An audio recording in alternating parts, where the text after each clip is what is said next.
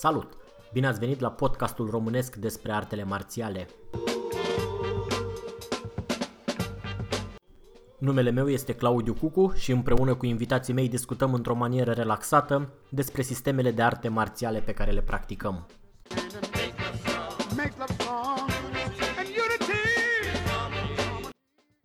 Dacă aveți sugestii de îmbunătățire sau recomandări de invitați, ne puteți lăsa un mesaj pe www.shaolin.ro sau pe adresa de e-mail claudiu.cucu@gmail.com.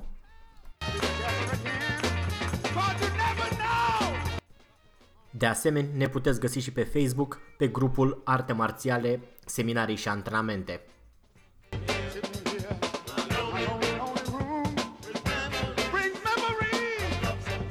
Dacă o să vă placă ce auziți în continuare, ne puteți ajuta dând mai departe prietenilor voștri acest episod. Salut! Bine ați venit la un nou episod din podcastul nostru despre artele marțiale românești. Astăzi suntem alături de Sifu Adrian Tăuțan din Beijing. Salut, Sifu! Bună! În principal, asta este o reeditare. Noi am mai înregistrat episodul ăsta odată.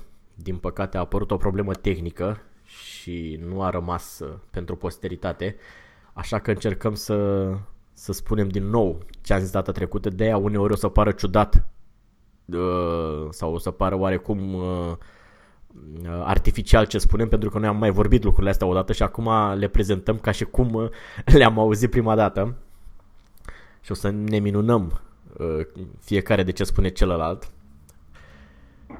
Deci, data trecută, care nu s-a înregistrat, am vorbit despre evoluția practicanților și a sistemelor de luptă pe perioade mai mari de timp. Nu evoluția lor individuală în urmă cu 5 ani, cu 10 ani, cu 15 ani, ci cum credem noi că erau sistemele de luptă și în particular, evident, Wing Chun-ul, că pe ăsta îl practicăm, acum 100 de ani, acum 150 de ani, dacă a evoluat într-un fel sau altul, conceptual sau tehnic, și la fel practicanții de atunci, dacă erau mai buni sau mai puțin buni luptători față de cei de astăzi. Evident, ne dăm cu părerea, pentru că nu cunoaștem pe niciunul din perioada aia.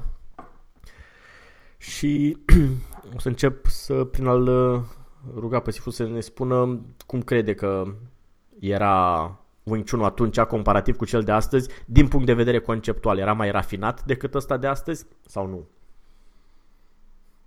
În primul rând, trebuie să spun că nu sunt de acord cu tine.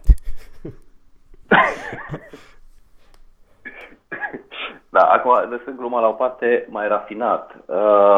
În ce sens zici mai rafinat? Păi, nu știu, din punct de vedere al formulării conceptelor de luptă. Cum era? Cred că Wing Chun-ul de acum așa este mai rafinat decât Wing Chun-ul de atunci. Din simplu motiv că acum avem acces la mult mai multă informație decât aveau acces cei de atunci. Deci acum există un schimb de informație între școli. Se cunosc unii pe ceilalți. Văd ce fac ceilalți. Da, văd ce fac. Înțeleg mult mai bine ce fac ceilalți, observă metodele de antrenament care nu mai sunt secrete acum. Uh-huh.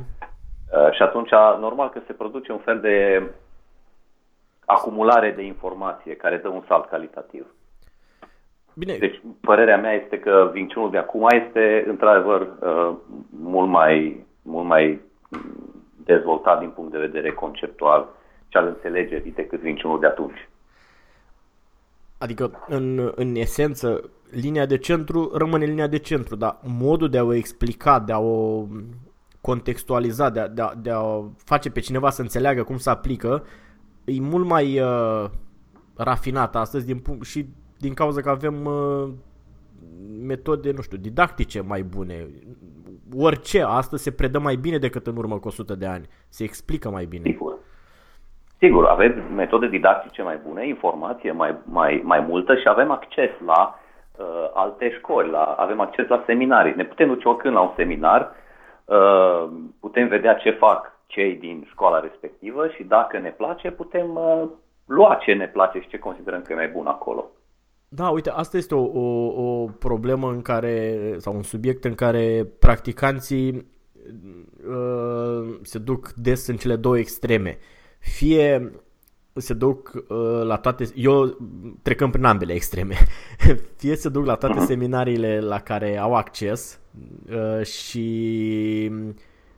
din fiecare adună chestii, fie se autoizolează în sistemul pe care îl practică și țin cu dinții de metodele și de ce se practică acolo, deși cumva și în alte seminare sau și în alte cluburi ar fi lucruri interesante, numai că au un fel așa de patriotism prost înțeles, că noi facem școala asta și exersez lucrurile astea chiar dacă dincolo am văzut două elemente care erau mai bune. Și cred că trebuie cumva păstrat un echilibru, adică trebuie văzut ce se întâmplă în jur, analizat și dacă e ceva valabil împrumutat sau introdus în propriul antrenament. Pentru că până la urmă chestia asta cu antrenamentul personal, cum zice și numele, e personal. Nu există un standard care trebuie urmat până la moarte. E vorba de o evoluție personală a fiecăruia. Dezvoltare personală, ca să folosesc un termen la modă. La modă, da.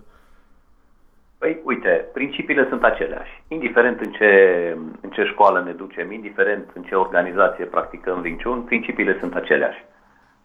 Nu? Da, da. Formele, mai mult sau mai puțin, înțelegerea lor, aplicarea acestor principii în CISAO, respectiv în luptă, da, aici diferă viziunile. Da, cred că diferă viziunile până la nivel de practicant. Adică nu... Aici este o foarte mare diversitate la nivel de aplicație. Sigur.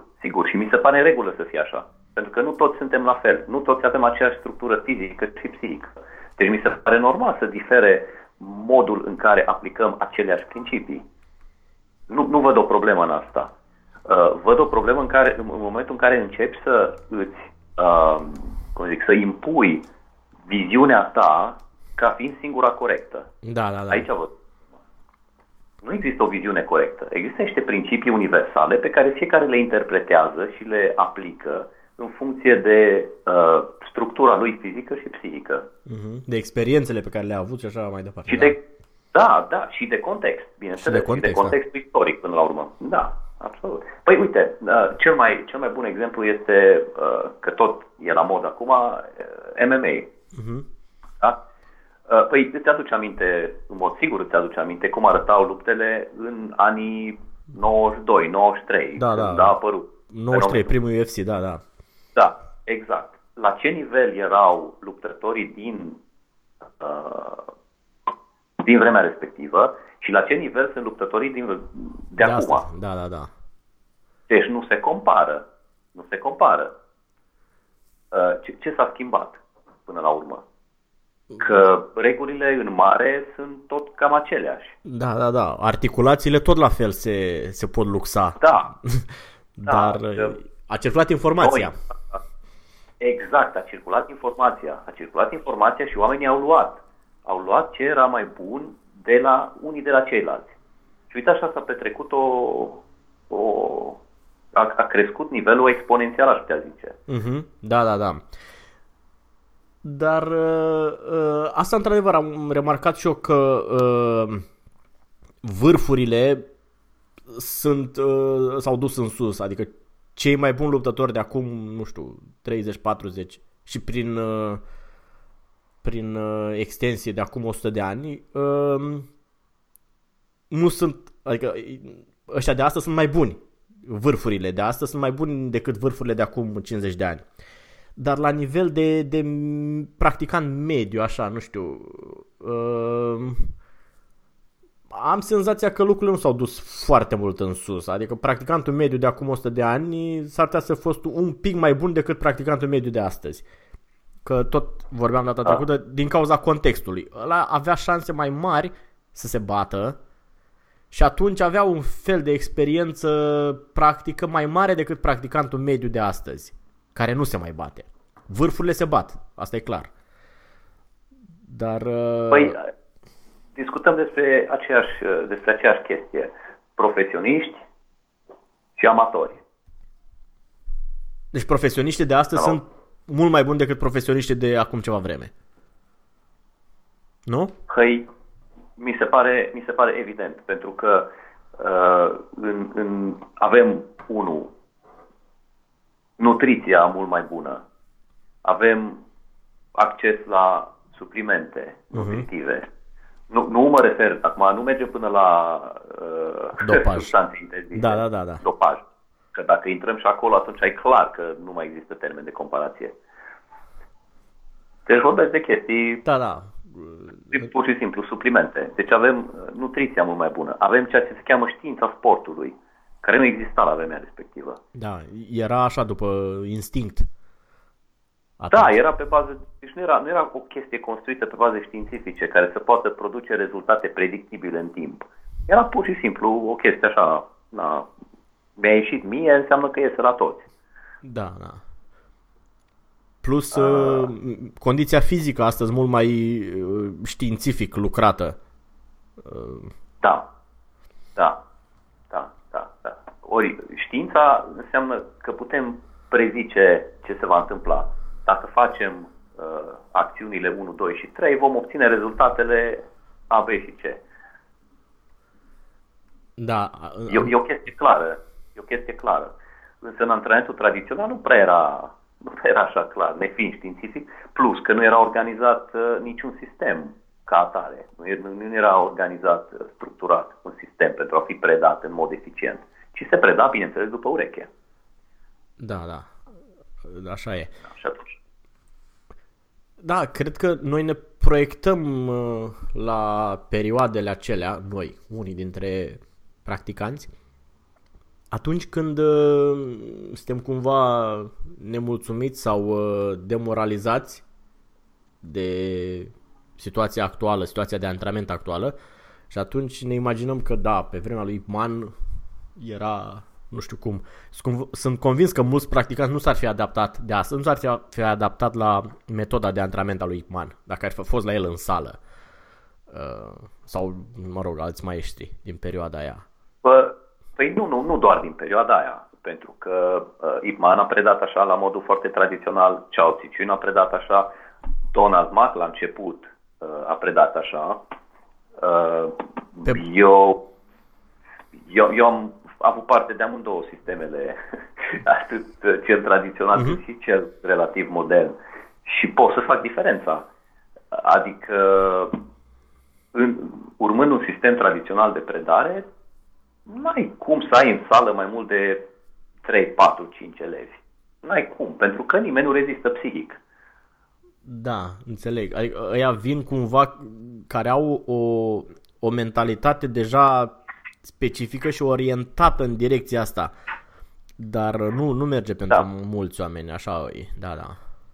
Da, eu la un moment dat am fost influențat așa oarecum de metoda de predare din Hong Kong prin 2000 și ceva. Și am zis să încerc.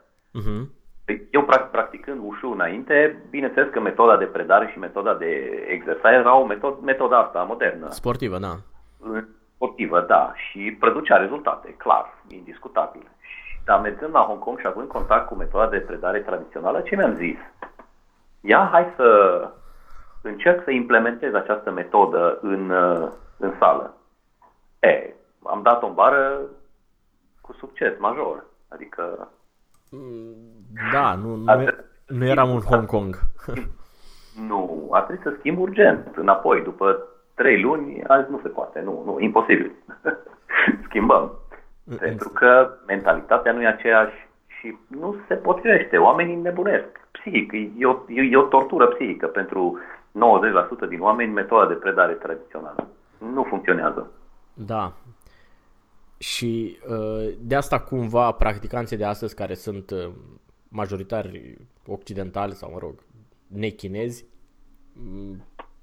au adaptat metodele astea mai moderne, așa în ghilimele spus, pentru că cumva termenii ăștia tradițional și modern au o încărcătură în funcție de fiecare practicant. Pentru unii tradițional este exact cum trebuie să fie și idealul, iar pentru ceilalți, pentru cealaltă tabără, tradițional este învechit, care nu mai este aplicabil astăzi, este ceva de muzeu și sigur că întotdeauna adevărul undeva la mijloc, pentru că fiecare vorbește despre altceva.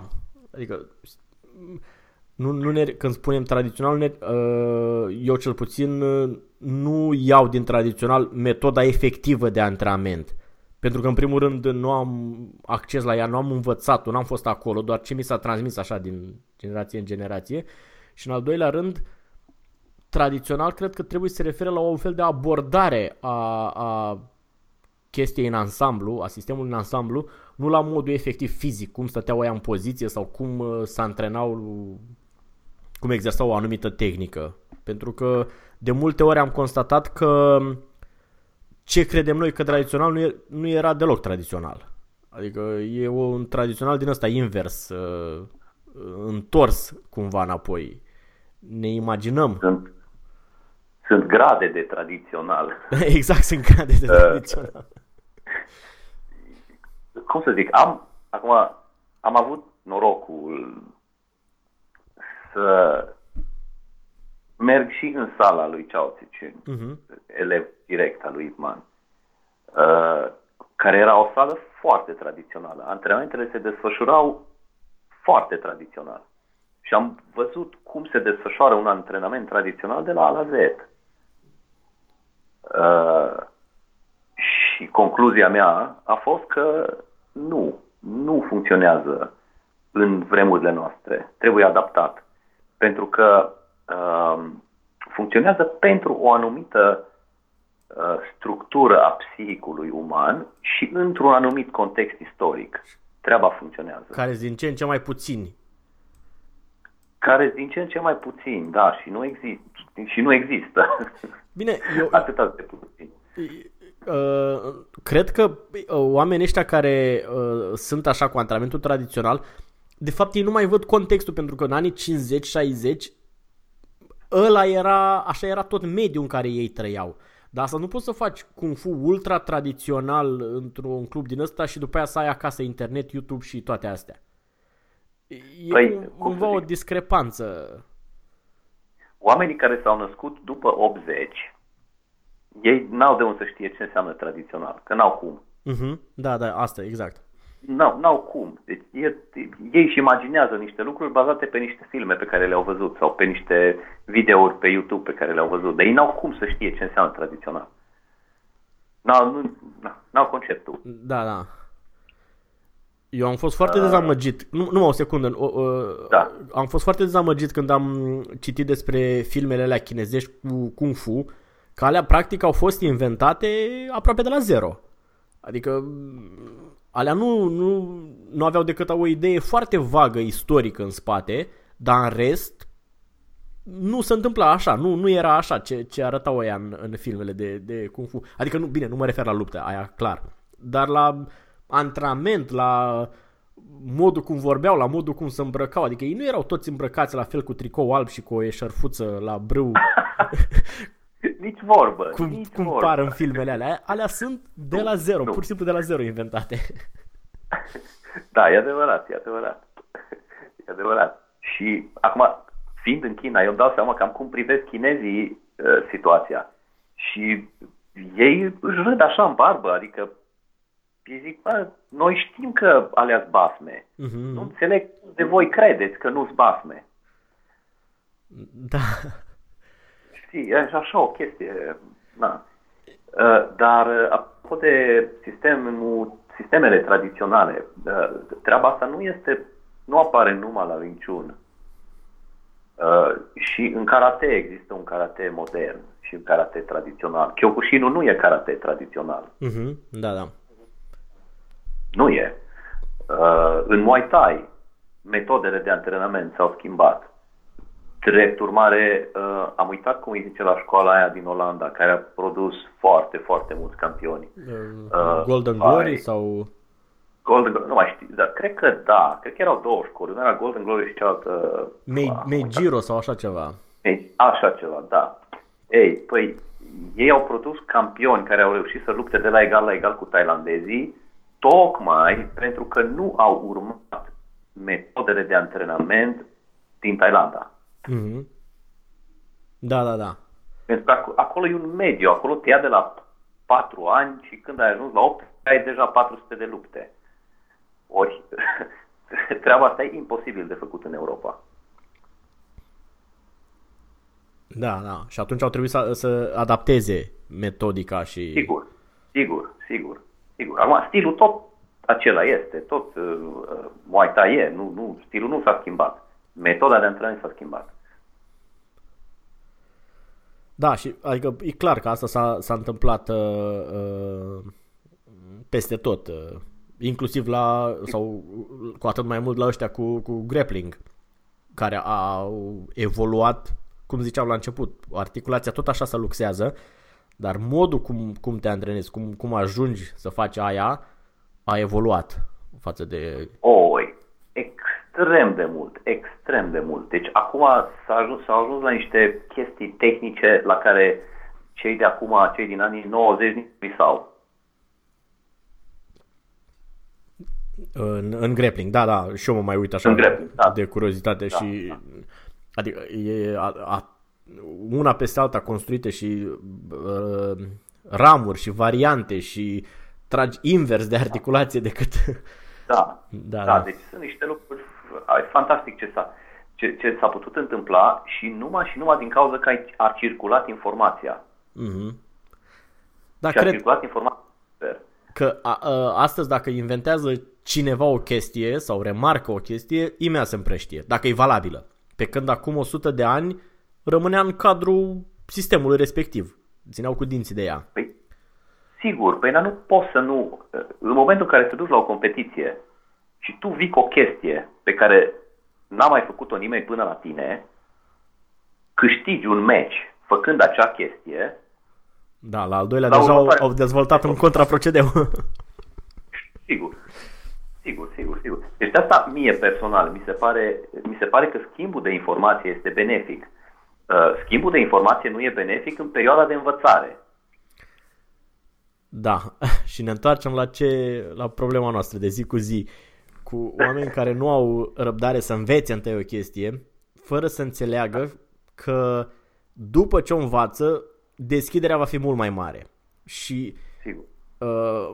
M-am lovit de-a lungul timpului de mentalitatea asta din partea unor elevi, că au senzația că instructorul îi ține pe loc dacă le spune să se concentreze pe un anumit set tehnic la care sunt ei atunci, fără să înțeleagă că după ce depășesc nivelul ăla, practic nu îi ține nimeni pe loc, adică ți pot uita în toate direcțiile și pot înțelege efectiv mult mai multe chestii. La mine personal am înțeles mult mai mult cum funcționează boxul, de exemplu, după ce am depășit un anumit nivel în Wing Chun. La început n-ai cum, nu poți să stai într-o poziție neutră și să faci doar pac sau o. Evident că ți se pare boxul sau kickboxul o chestie complet paralelă și din... Complet diferită. Da, exact. Dar pe măsură ce avansezi, vezi că nu-i chiar așa și că o mecanică de mișcare poți să o împrumuți oricând fără să alterezi în mod efectiv ceea ce faci. Sau să poți să poți să o ții cumva separat, să știi asta e asta, asta e asta. Dar în perioada de învățare e util să se concentreze pe un anumit set tehnic. Acum, din fericire, la noi... Poftim? Nu, vreau să spun că este un prag, știi? Este un prag la care fiecare ajunge și are impresia că, și acum ce fac? Un blocaj. Un blocaj interior în care îi se pare că nicio tehnică nu mai funcționează, îi se pare că toți ceilalți progresează mai repede și el nu. E un prag din ăsta în care dă cu capul și parcă nu poate să treacă. Da. E o chestie psihologică aici. Și de multe ori se întâmplă că te uiți, atunci cedează psihic mulți, că fie se apucă de alt stil, li se pare că celălalt e mai... Da. Deci lasă complet la o parte tot ce au făcut până atunci, li se apucă de alt stil pentru că li se pare că progresul este mult mai rapid Păi progresul este mult mai rapid deja, pentru că deja au la bază o biomecanică. Da, în mod paradoxal, ceea ce au învățat deja îi ajută să progreseze. Exact, exact. Deci fie se apucă de alt stil, fie dimpotrivă schimbă școala. Uitând faptul că e doar un moment în care, un moment normal și un moment natural prin care lumea trece, un moment în care ai impresia că ești plafonat. Și momentele astea apar periodic, știi, periodic. Un alt moment din ăsta în care ai impresia că... Și momente din astea toți am avut. Bineînțeles. Da, și avem încă mai apar din ăsta în care îți dai seama că, opa, stai un pic, nu mai pot lovi cu piciorul chiar așa de sus cum loveam când aveam 15 ani. Știi? Și fizic, pur și simplu, fizic, nu, corpul tău nu mai funcționează așa cum funcționa cu 10 ani în urmă. Da, da. Și în momentul ăla e așa o chestie, hopa, și acum ce fac? Știi? Da, înțeleg și am trecut prin aceste depresii. Da, da. Ai o accidentare, poate că acum 15 ani, 10 ani accidentarea se vindeca în 4 zile, acum durează 2 săptămâni. Da, da. Și perioada după aia, când revin antrenament după accidentare, parcă nu mai intri așa repede în formă, durează un pic să... Exact. Îți dai seama, mai este și un alt prag. În momentul în care tu practici arte marțiale de, nu știu, 10-15 ani, tot practici acolo și ești bun, ți la un moment dat vine altcineva și e mai bun decât tine. Mai ales dacă vine din urmă. Exact. Și în momentul ăla e un alt șoc. Da. Peste care trebuie să treci. Și uite așa, dacă eu cred că până la urmă toate lucrurile sunt benefice, adică rămân la părerea, și revin aici la ce am zis mai înainte cu schimbul de informație, rămân la părerea că schimbul de informație e foarte benefic. De-aia eu personal încurajez pe toți și să meargă la câte seminarii vor și să viziteze alte școli de la un moment în sus. Deci nu se pune problema la începători. Mă refer la oameni care au ajuns cu sistemul suficient de sus. Să meargă, să vadă alții cum fac, pentru că în momentul în care vezi alții cum fac, îți dai seama de punctele tale slabe. Da, da. Punctele slabe nu sunt ale sistemului, pentru că sistemul conține tot, adică sistemul e complet. Punctele slabe sunt ale tale personale. Da, și atunci exact. Lucrezi pe ele. Că ai instrumentele, deja instrumentele le ai. Sistemul ți-a oferit și îți oferă toate instrumentele. Doar că până la a avea contact cu alt stil sau altă școală, tu nu știai care sunt punctele tale slabe. Ți s-au revelat. Ai instrumentele, rezolvă-le. De asta zic că informația e foarte importantă. Da, și circularea. Exact, și, cum spuneam, și asta e și motivul pentru care sistemele au evoluat așa în timp. Ele nu evoluează în salturi mari și brusc, ci discret se îmbunătățesc în timp. Mie îmi place să zic, cel puțin despre școala asta noastră, că este un sistem de Wing Chun deschis. Adică probabil că este unul din cele mai complexe sisteme de Wing Chun, ca și structură tehnică mă refer. Deci oferă cele mai multe unelte pentru a rezolva diverse probleme. Dar zic că este un sistem deschis pentru că de la un moment dat încolo încurajăm oamenii să, dom'le, vrei să te duci la box să vezi cum fac aceea, tu te fă. Vrei să faci grappling, să încerci să vezi cum e, du-te și fă, încearcă. Deschideți viziunea. Există seminarii cu alți maestri de Wing Chun. Mergi și învață. Pentru că după aceea, în momentul în care vii înapoi, te întorci înapoi, te așezi pe scaun, iei o foaie de hârtie și faci așa un sumar al ok, cu ce sunt ceilalți mai buni ca mine? Fizic sunt mai buni ca mine, ok, deci am o problemă pe partea de fitness. Tehnic sunt mai buni ca mine. Care tehnică este mai bună ca mea? Unde? Pe care parte sunt ei mai buni ca mine? A, țin linia de mijloc mai bine ca mine. Ok, aha. Deci nu înseamnă că în sistemul pe care eu îl practic nu există linia de mijloc.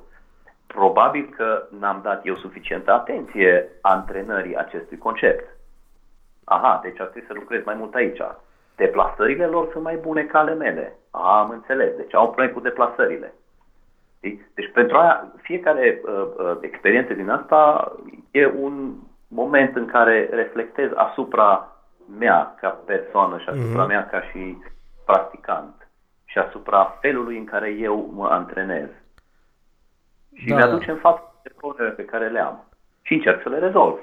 Pentru că sistemul îți dă răspunsuri la aceste întrebări, îți oferă uneltele, ți le oferă, acolo.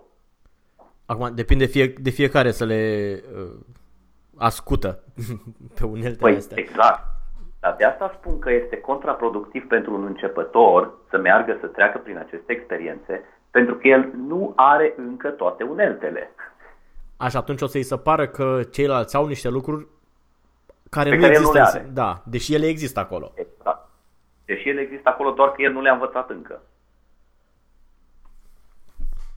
Da, și ne întoarcem la necesitatea unei structuri de antrenament foarte bune care să exerseze sau să pune elevului la dispoziție aceste unelte și el să le aibă și să le antreneze ca să poată să compare când merge într-un schimb de experiență. Da. Da, exact.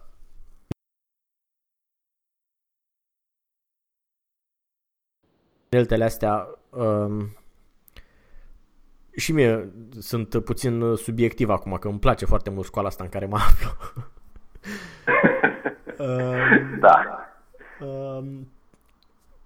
Modul în care se exersează formele îi plin de detalii și rar am văzut școli care să acorde aceeași importanță tuturor acestor detalii, fără să le, adică nu spun că neapărat sunt mai proaste din cauza că nu acordă, ci aceeași importanță detaliilor, ci că pur și simplu poate se concentrează pe altceva. Ei văd altceva important în cadrul antrenamentului. Dar la noi asta se pune foarte mare accent pe o anumită precizie a mișcărilor și exactitatea a unghiurilor și a pozițiilor și așa mai departe. Că fiind un stil de mică distanță, contează lucrurile astea. Sunt esențiale. Și atunci cred că asta îi sperie pe mulți elevi necesitatea asta a mișcărilor precise, pentru că la începători e foarte dificil. Ei aud, înțeleg intelectual că trebuie să conectezi șoldul nu știu cum sau să ai nu știu ce rotație în încheietură. Îs relativ dificil de făcut din punct de vedere tehnic și de copiat.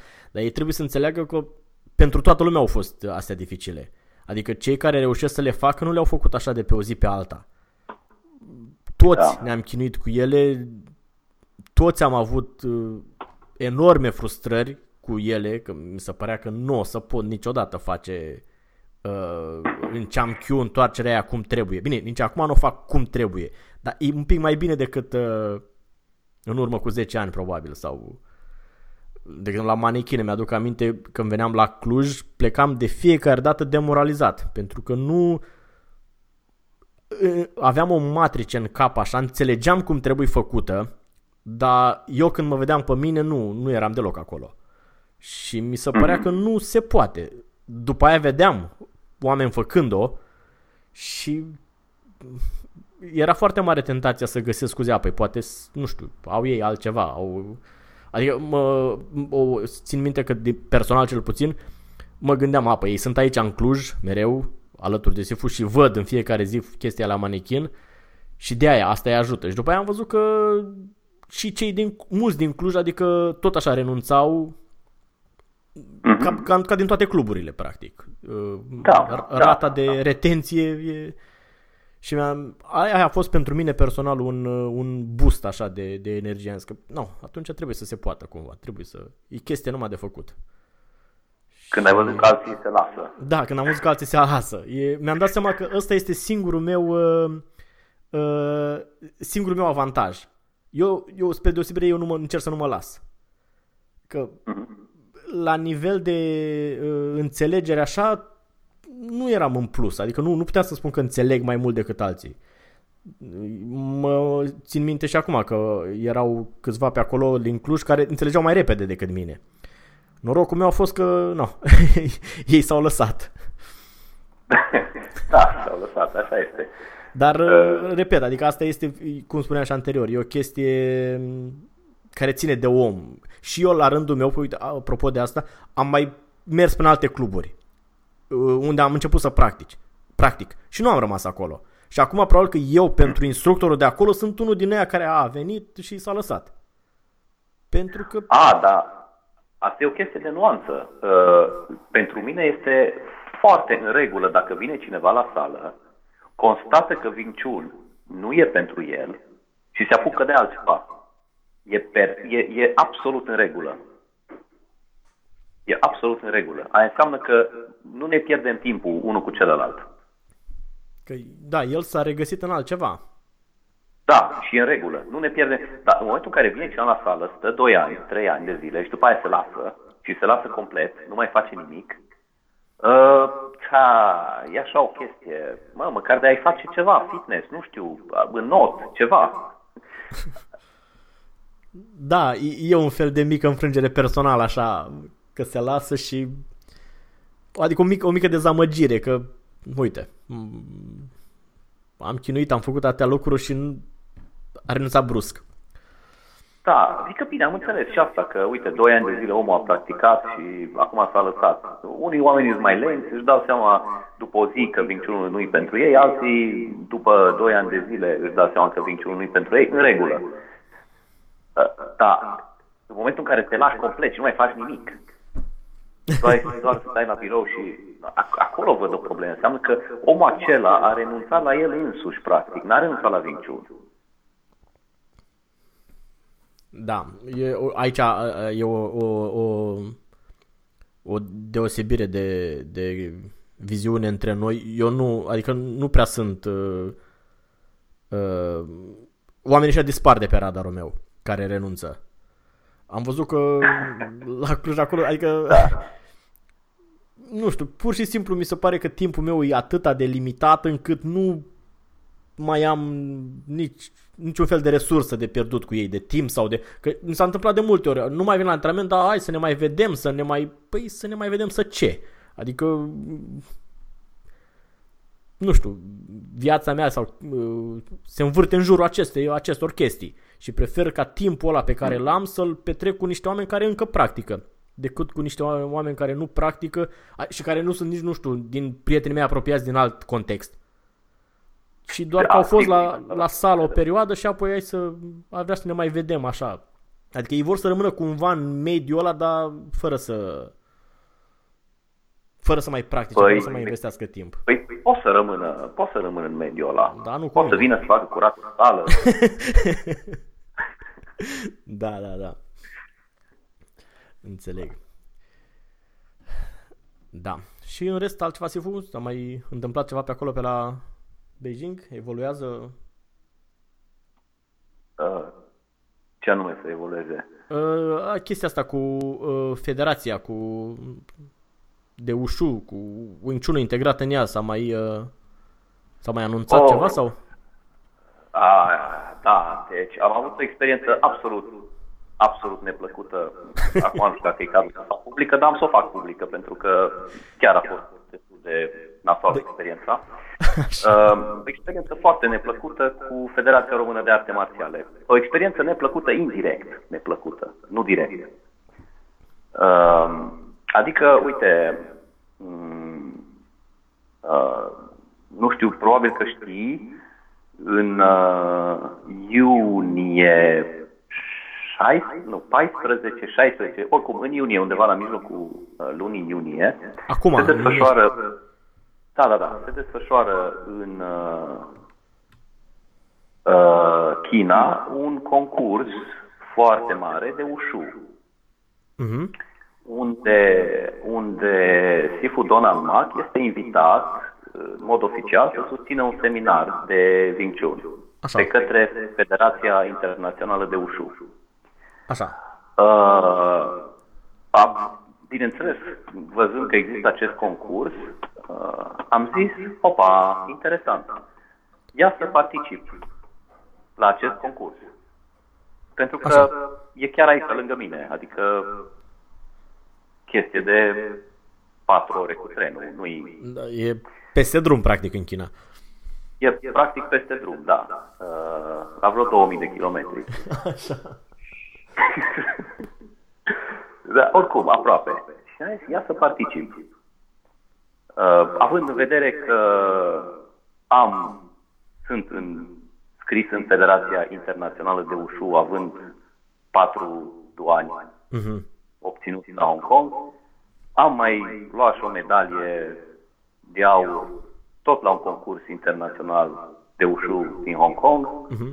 Deci am zis că, în conformitate cu aceste precedente, am o șansă să fac o treabă interesantă la această competiție pentru România, bineînțeles, că pe cine să reprezint. Ei, am luat legătura cu... Că cetățenie chinezească nu ai încă. Cetățenie chinezească nu am.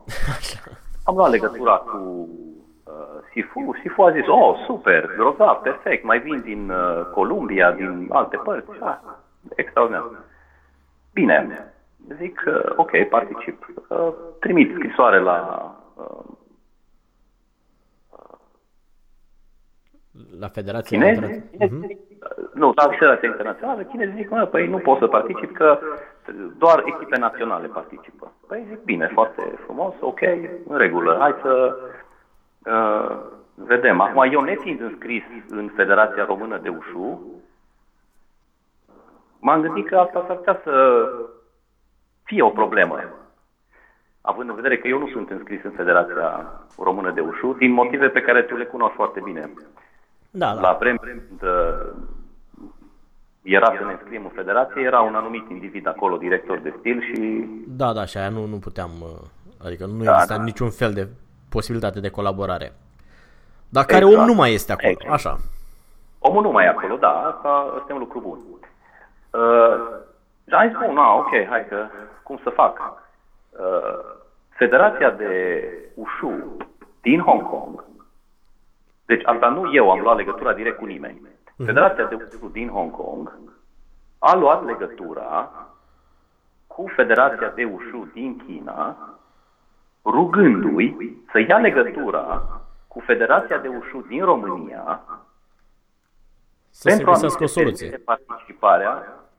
a mi se permite participarea la acest campionat, reprezentând, bineînțeles, țara România. Răspunsul Federației de Ushu din România a fost nu. Deși nu mergeam în China pe banii lor, mergeam pe banii mei, reprezentam Federația și România la acest concurs internațional, pe banii mei. Răspunsul a fost nu, din cauza că nu sunt membru în Federația Română de Ushu și din cauza că nu am participat la niciun concurs la calificări. La calificări, Bine, nu prea am cum să particip la calificări, am în vedere că sunt China, dar asta e altceva. Deci răspunsul în esență a fost nu. Asta e o chestie de birocrație care nu face decât rău, nu face decât rău. Surpriza mare a fost după aceea. Federația de Ushu din Hong Kong mi-a propus să particip reprezentând Hong Kong. Lucru care m-a uimit profund. Adică, a mei, înțelegi? Deci, țara mea personală nu reușește să găsească o soluție, dar uite că ăștia din Hong Kong oferă să găsească o soluție. pe baza faptului că am în pașaport rezidență chineză. Uh-huh. Doar că viza mea expiră înainte de concurs, deci practic e așa o chestie că mă aflu între două vize și atunci nu se poate. Deci e o chestie tehnică. Am înțeles. Da. Înțelegi? Adică m-am dezamăgit destul de mult de atitudinea domnului internațional. Înțeleg. Oricum, eu am văzut, a fost un campionat acum în Ucraina sau Rusia, nu știu unde, de Wing Chun și a fost un nivel, un ușu foarte sportiv acolo la forme.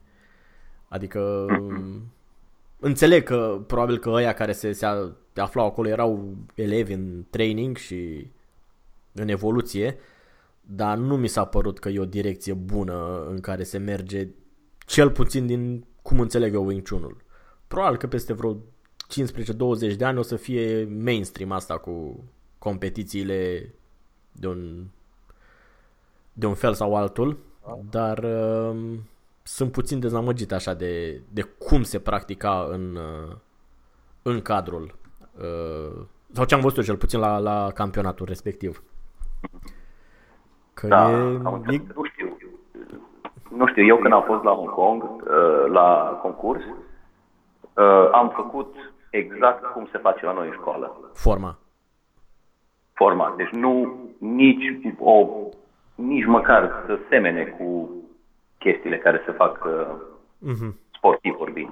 În comisie se aflau greii ușului mondial, respectiv Ubin și tot ăsta. Da, Ubin știu, da. Ei au considerat că omul ăsta poate să câștige. Am înțeles. Deci e discutabil aici cu direcția. Pentru că depinde cine e în comisie. Da, cine arbitrează. Acum eu dau mai mult credit chinezilor decât europenilor, da, pe partea. Deci ei văd anumită calitate a mișcării, nu doar aspectul sportiv. Da, și acum ăla din iunie va fi și de luptă sau numai de forme sau? Păi nu știu, că eu vreau să mă duc la amândouă dacă ar fi fost, dar uite că am înțeles. Că mi-am pierdut complet interesul, nici nu vreau să știu ce se întâmplă acolo. Acum, culmea ar fi să constat că nu există o echipă din România care să participe la această competiție. Da, uite, nu știu, o să mă uit pe site. Dar au și secțiuni pentru vârsta 3-a acolo, la campionat? Da, nu știu. Este de asta de vârstă. Voiam doar să particip la orice secțiune era posibil. Da. Bine, Sifu, atunci mă bucur că am clarificat. Îmi pare rău că trebuie să spăl un pic rufe murdare în public, dar e ok. Da, cred că, adică e clar că a fost acolo un birocrat care s-a uitat pe niște liste și a văzut ăsta pe nu apar și gata. Adică că cu cât o organizație e mai mare, cu atât e sufocată de birocrație. Foarte posibil. Dar asta nu vreau să dau nume, că aș putea să aflu și exact cu cine s-a vorbit la telefon. Dar nu vreau să mă bag în chestiile astea, nici nu vreau să caut cine anume și ce. Nu are importanță. Da, rezultatul e ăsta. Da, rezultatul e ăsta și nu știu dacă e un rezultat bun. În fine. În altă ordine de idei, s-a stabilit data seminarului național de toamnă, ediția 2019. Asta va fi 30 august, 1 septembrie Deci, practic, 31 și 1, sâmbătă și duminică, 30 e vineri și va fi, ca de obicei, un antrenament numai pentru cei mai avansați. O să anunțăm de la ce grad încolo va fi permis accesul. Probabil dincolo de Chamquiu.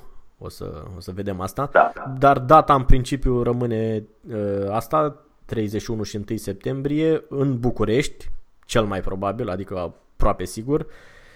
De asemenea, o să mai anunțăm într-una din edițiile următoare și o eventuală surpriză referitoare la acest seminar. Când o să avem informații mai precise. Oricum, țineți minte data. 31 august, 1 septembrie. Bine, atunci mulțumesc încă o dată. Sper că am clarificat de ce sistemele de astăzi sunt un pic mai evoluate din punct de vedere conceptual decât ce era odată. Și cu asta încheiem. Nu înseamnă că ale erau neapărat proaste, ci că așa era contextul atunci. Au făcut tot ce s-a putut la data respectivă. Dar toate lucrurile evoluează și sigur niciunul de peste 100 de ani va fi mai bun decât ăsta de astăzi. Că nu. Viziunea evoluează, cum spuneam, schimbul de informații va fi din ce în ce mai rapid, mai precis și așa mai departe. Bine, Sifu, mulțumesc încă o dată, salut, la revedere! La revedere!